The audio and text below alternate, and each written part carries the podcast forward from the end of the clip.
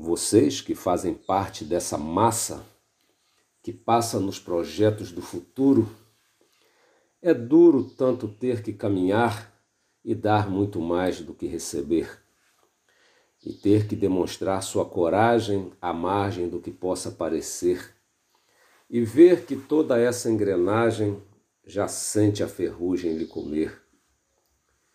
E, oh, oh, vida de gado, povo marcado, e povo feliz. E, oh, oh, vida de gado, povo marcado, ei, povo feliz. Esta letra da música de Zé Ramalho, intitulada Admirável Gado Novo, é certamente uma crítica que faz paródia do livro Admirável Mundo Novo, de Huxley, ele denuncia a massificação da sociedade que leva os seres humanos a uma vida que, metaforicamente, é uma vida de gado.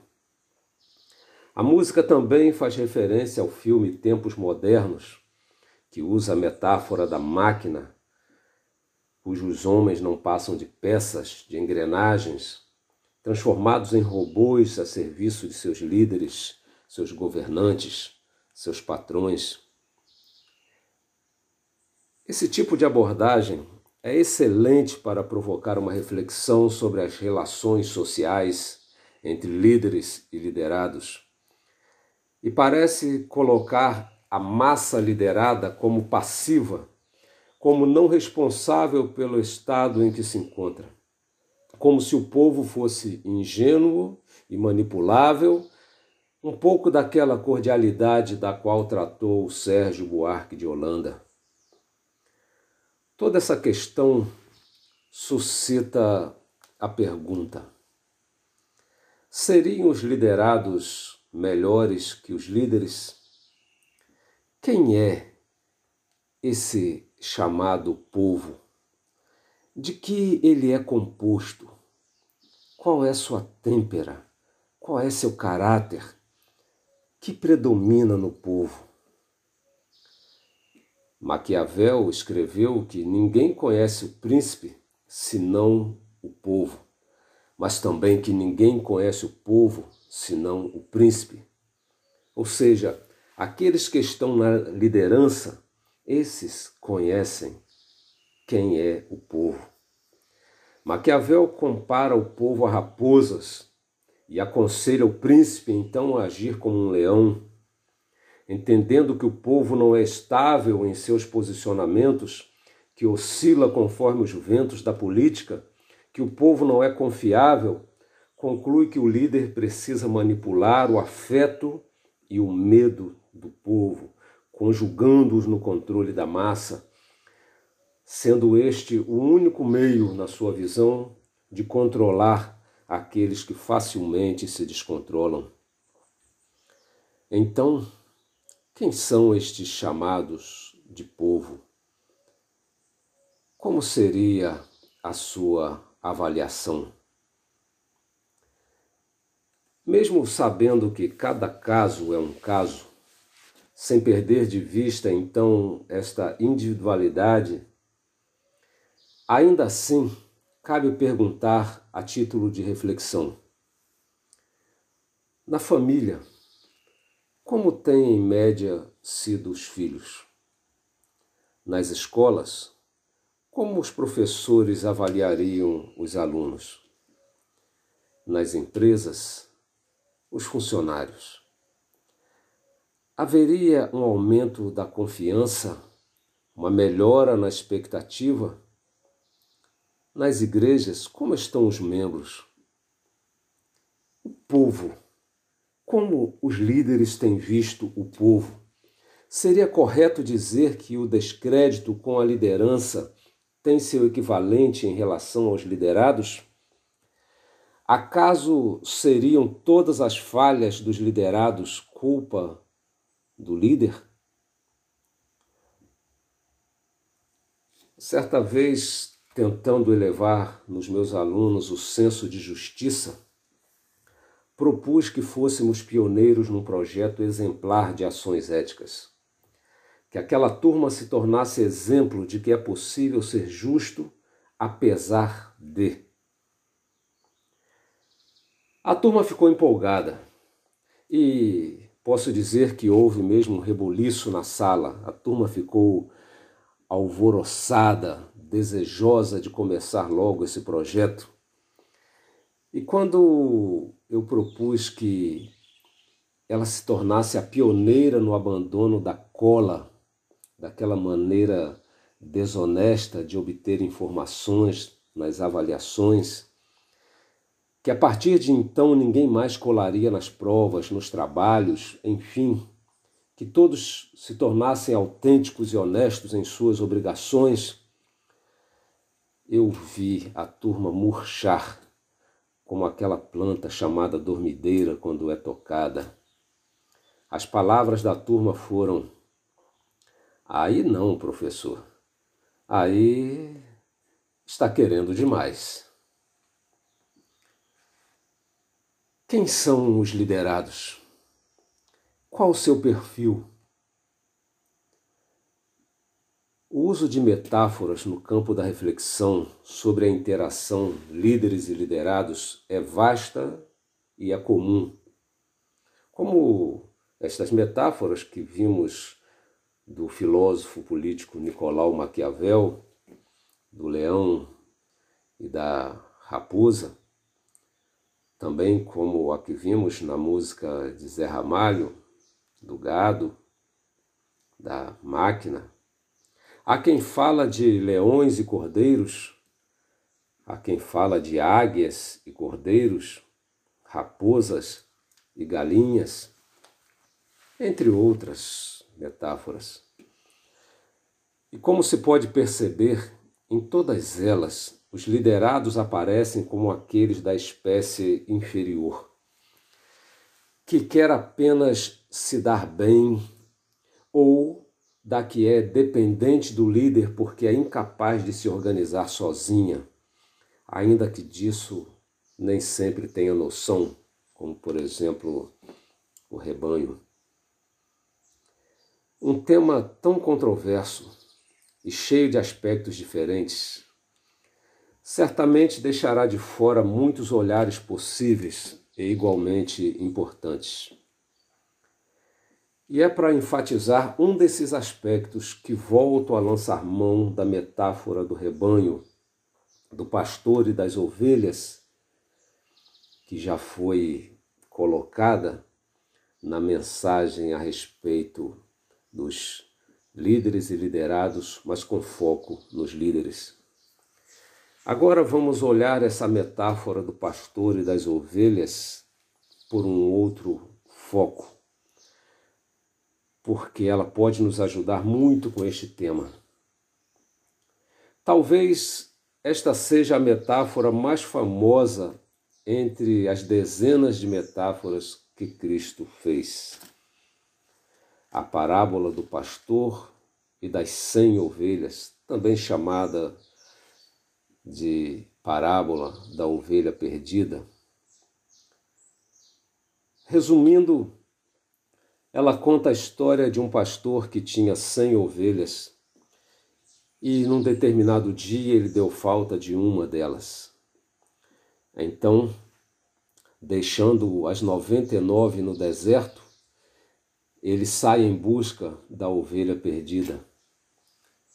E quando ele a encontra, ele festeja e todos ficam muito felizes. Nesta metáfora, sem qualquer desvalorização de quem quer que seja, por mais que alguém possa decair, nada pode desmerecer o valor do indivíduo humano. O bom pastor não despreza a ovelha perdida. Enquanto no mundo moderno a preocupação com a coletividade tem colocado as necessidades individuais em segundo plano, o bom pastor não apenas dá a vida por suas ovelhas em geral, mas se sacrifica na busca por cada ovelha perdida, a ponto de dar a sua vida por ela. De fato, nenhuma sociedade se sustenta se o indivíduo for desprezado. O senso de pertencer a uma comunidade, de ser importante no coletivo, não pode excluir a importância do indivíduo em si. Se quem você é tiver de ser dissolvido no todo, a sociedade que se forma será tão desalmada que sequer poderá ser chamada de sociedade, pois a sociedade decorre de sócios, de indivíduos que se associam, e uma vez descaracterizado o indivíduo, desfeita está a sociedade. Embaixadas, forças armadas, equipes gestoras, todas levam como uma questão de honra resgatar aquele que ficou para trás, aquele que está desorientado, aquele que está perdido, para criar esse senso de confiança, esse senso de valor, esse senso de unidade, de pertença. Lembro-me de uma história que ouvi quando era criança, que muito me impressionou. A história de dois jovens que se conheceram numa viagem de navio da Europa em direção aos Estados Unidos. E durante aquela viagem eles conversaram sobre quem eram, sobre o que faziam. E num determinado momento da viagem, o navio, por uma razão que não me lembro, ele vem a sossobrar. Mas todas aquelas pessoas ali então estão alvoroçadas procurando uma maneira de salvarem suas vidas, e é claro, o capitão coloca a ordem para que possam usar os botes salva-vidas, e ali então vai chamando as pessoas, mulheres e crianças primeiro, e num determinado momento, alguém então pega aquele jovem rapaz para lançá-lo no bote, mas ele se recusa a ir. Ele dá lugar para outra pessoa. E quando aquela jovem lhe pergunta por que ele não quer ir, ele diz assim: porque ninguém espera por mim. Porque ninguém espera por mim. É muito triste alguém que não tem ninguém esperando a sua volta para casa, ninguém pergunta como está, ninguém se importa. O senso de pertença, de identificação, é um dos fatores indispensáveis para a coesão social. É isto que faz de pessoas diferentes uma sociedade. Como de átomos diversos se faz um corpo. Muitos mecanismos podem ser usados para criar este senso, essa empatia, mas nem todos eles têm bom efeito como aquelas ligações presentes na cumplicidade que não reconhece os limites da maldade, ou aquelas ligações da amizade que não discerne mal como mal, nem o bem como bem, ou ainda aquela atração que se sente pela ousadia petulante, pela coragem irreverente, pelas histórias bárbaras dos que caminham por veredas tortuosas e sinistras, de contravenções e de crimes e ali se formam grupos, se formam bandos, facções. No campo religioso, por exemplo, mas não apenas, há algo que chamarei de fenômeno do sucesso do ex-perdido. É o sucesso do ex-criminoso, Aquele olhar de admiração para com as experiências nada dignas envolvendo um passado desastroso, cruel e macabro, que tem ganho espaço e relevância acima do seu resgate, acima daquela fase de resgatado. Isso é algo a ser reavaliado. A ênfase em excesso sobre a depravação, sobre o hediondo, e quanto mais infernal for a história, mais glamour ela ganha. De modo que uma criança, um jovem em formação, em busca de aventuras emocionantes que assiste aquela história, aquele testemunho, aquele show de pecados, fica mais fascinada e, como consequência, mais atraída pela fase perdida que a fase salva. É com a boca cheia, a salivar satisfação que se anunciam testemunhos de ex, aí vai uma lista, ex-estupradores, ex-assassinos, ex-ladrões, ex-pedófilos, ex-traficantes, etc, etc, etc. E as pessoas vão se deliciar com as histórias dos crimes mais que com a redenção do ser humano. Histórias que deveriam, no máximo, ser citadas em meio a lágrimas de tristeza, ao rubor da vergonha, são reverberadas em detalhes com requintes hollywoodianos. Uma vez conversei com um pastor que me contou que chegou à sua igreja desejoso de contar a sua história, um homem que disse ser ex-assassino, ex-matador de crianças, ex-estuprador. E ao contar um pouco da sua história para aquele pastor, o pastor o interrompeu e disse assim: Eu acho que antes de você ir à igreja, então nós deveríamos ir até a delegacia e você deveria contar a sua história lá primeiro. Porque se você matou crianças, se você fez isso com crianças, há certamente pais, há certamente parentes que estão angustiados querendo saber essa história.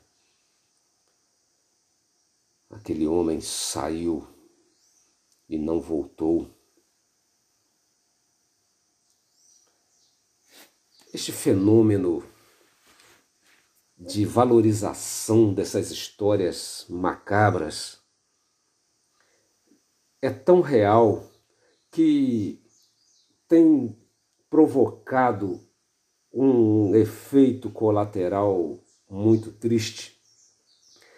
Porque quando, por exemplo, lhe pedem para contar a sua história, qual é a sua história?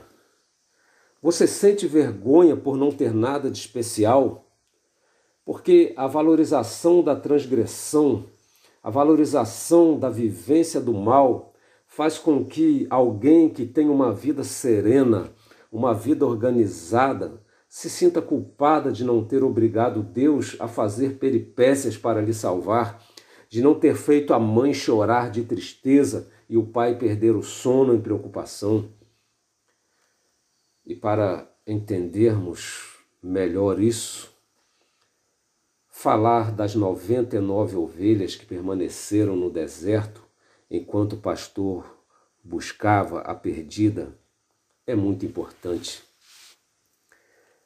Ninguém deve se sentir culpado por ter nascido num lar onde houve carinho e incentivo Ninguém deve se sentir culpado por ter nascido num lar onde foi bem alimentado, onde foi bem educado. Ninguém deve ficar triste por ter aprendido boas maneiras, por ter aprendido a trabalhar duro, por ter cuidado da saúde e ter habilidade nas relações sociais e no cuidado das finanças, por ter investido na família, no trato dos filhos, na relação conjugal e coisas desse tipo. Ninguém deve se sentir culpado por não ter desgraçado sua vida, não haver provocado infelicidade para sua família, sido a razão de um casamento destruído, de uma prisão ou coisa semelhante. Mas se acaso alguém passa por isso, o bom pastor, o bom governo, a autoridade que faz jus ao cargo que ocupa, aquele que é digno, busca você e se alegra quando te traz para o redil, porque o seu valor não está em seus problemas, isto é, os seus problemas não tiram o seu valor. Nós ensinamos a prudência, ensinamos a sabedoria prática, e você pode ser feliz por construir a casa sobre a rocha, por investir os seus talentos, por calcular a construção da torre, por trabalhar como a formiga. Tão importante na filosofia, na vida, a frônesis, a sofrocine, termos que designam essa responsabilidade cuidadosa para com a vida, para com a prática, para com as ações, são preciosidades na vida de cada um, mas que hoje têm sido vistas com certo preconceito. É óbvio que, mesmo sendo uma ovelha prudente, você pode ter problemas. Pessoas podem ser presas injustamente.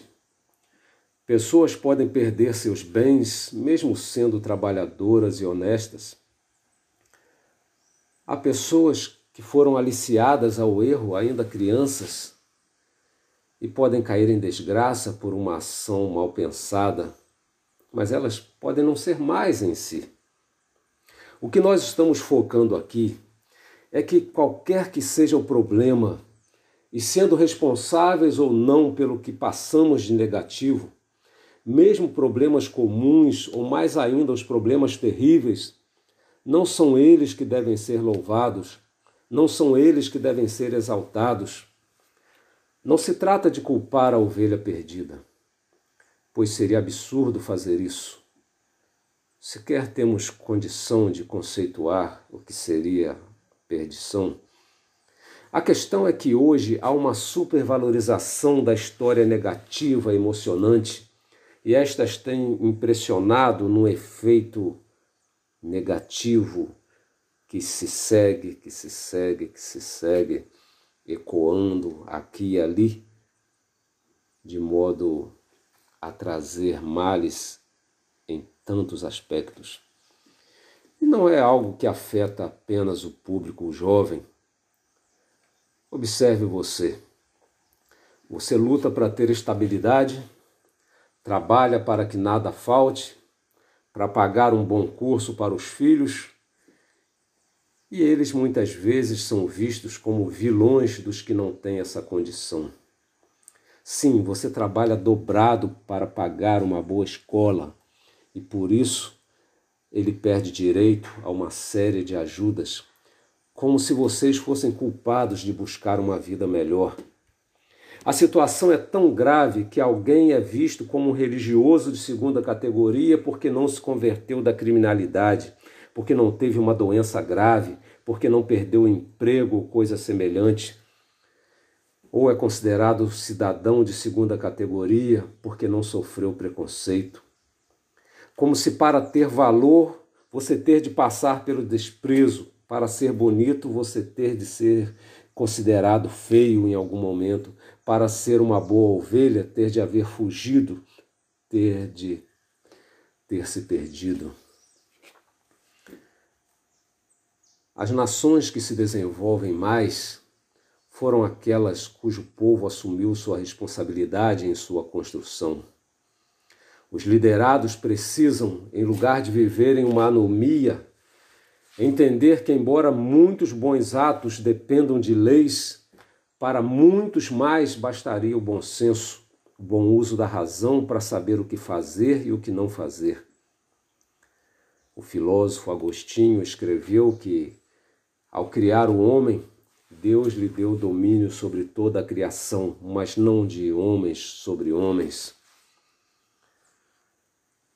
Ninguém deveria ter de dirigir a vida do outro, mas muitos não querem ter de decidir o seu destino social, querem que alguém decida em seu lugar, querem ter alguém a quem culpar por aquilo que ele, o povo, deveria assumir.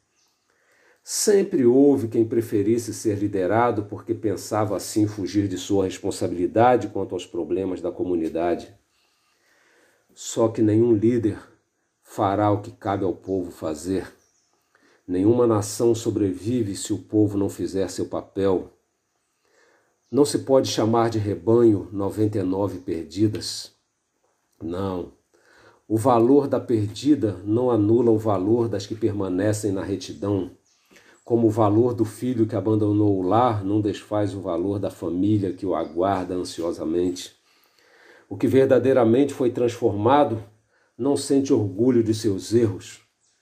É preciso se reconhecer perdido para que possa se reconhecer resgatado. Aquele que não enxerga o mal em que viveu não o abandona, não o teme, não o repudia. E para este caso, a metáfora é da porca lavada que volta ao lamaçal. Há muita ênfase nos vícios, nos crimes, nas vergonhas, nas indecências, nas imprudências e pouca ênfase na dignidade das 99 e no caráter do pastor que resgata. Para muitos, as 99 ovelhas dessa parábola são meras figurantes mas elas não são. Não, não. Elas também viram o capim verde do outro lado. Elas também estavam cansadas. Elas também são tentadas, mas elas assumiram sua responsabilidade. São as que permitem ao seu pastor se dedicar às perdidas.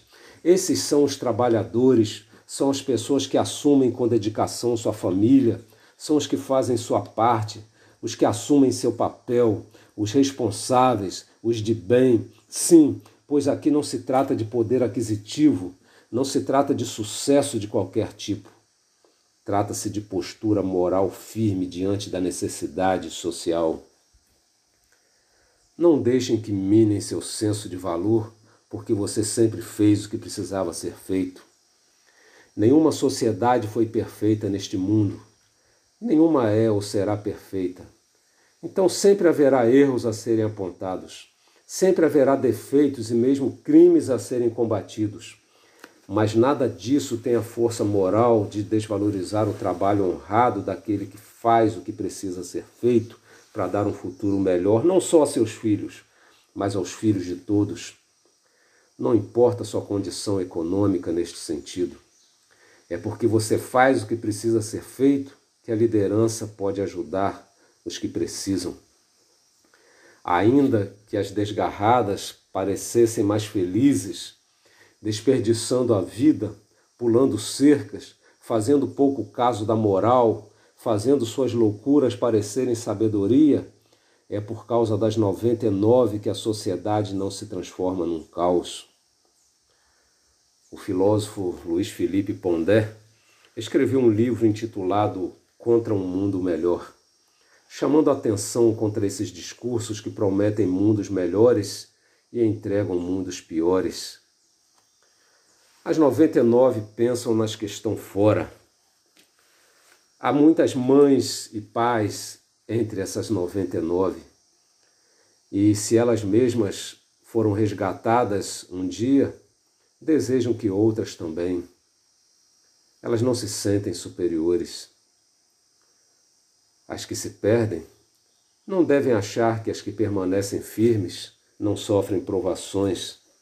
Cada uma sabe a luta que travou, sabe os dias, as noites e as madrugadas em que levantou para trabalhar, em que levantou para estudar, sabe as doenças com as quais teve de lutar, sabe o cansaço, os desânimos, as críticas que sofreu, Sabe quanto custa o pão que come, a cama em que dorme?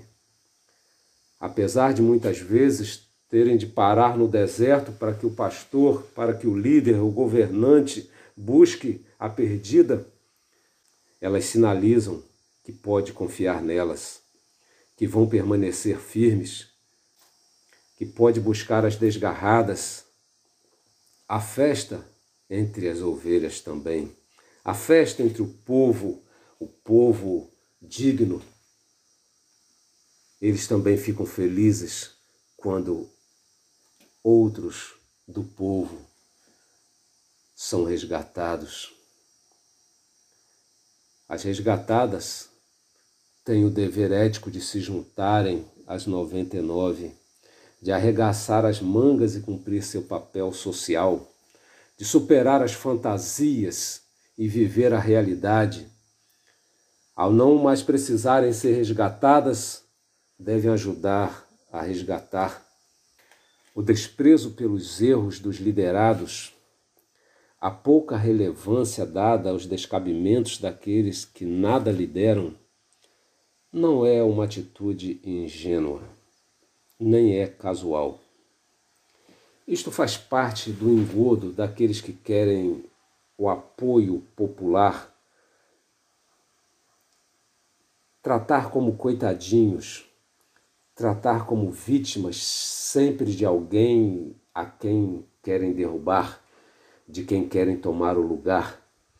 Criticar aqueles a quem querem aliciar não é uma estratégia que tem coragem de usar.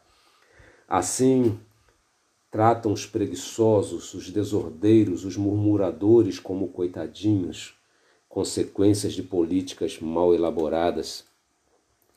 Muitos agem como se fosse responsabilidade da liderança toda a falha como se todo problema financeiro fosse culpa da falta de um bom projeto governamental de desenvolvimento econômico, ou se todo problema na educação fosse resultante de uma má política educacional, e se todas as mazelas sociais decorressem de um plano de desenvolvimento social inadequado, se toda delinquência ou desvio fosse fruto da falta de investimento em lazer e trabalho e coisas assim.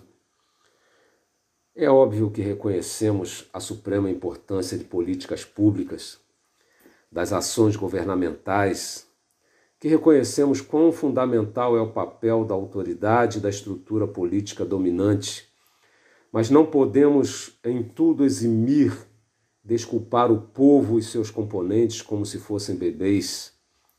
Há um papel intransferível do povo, inclusive o de dar suporte ao resgate dos necessitados, seja no campo econômico, psicológico, social, educacional ou espiritual.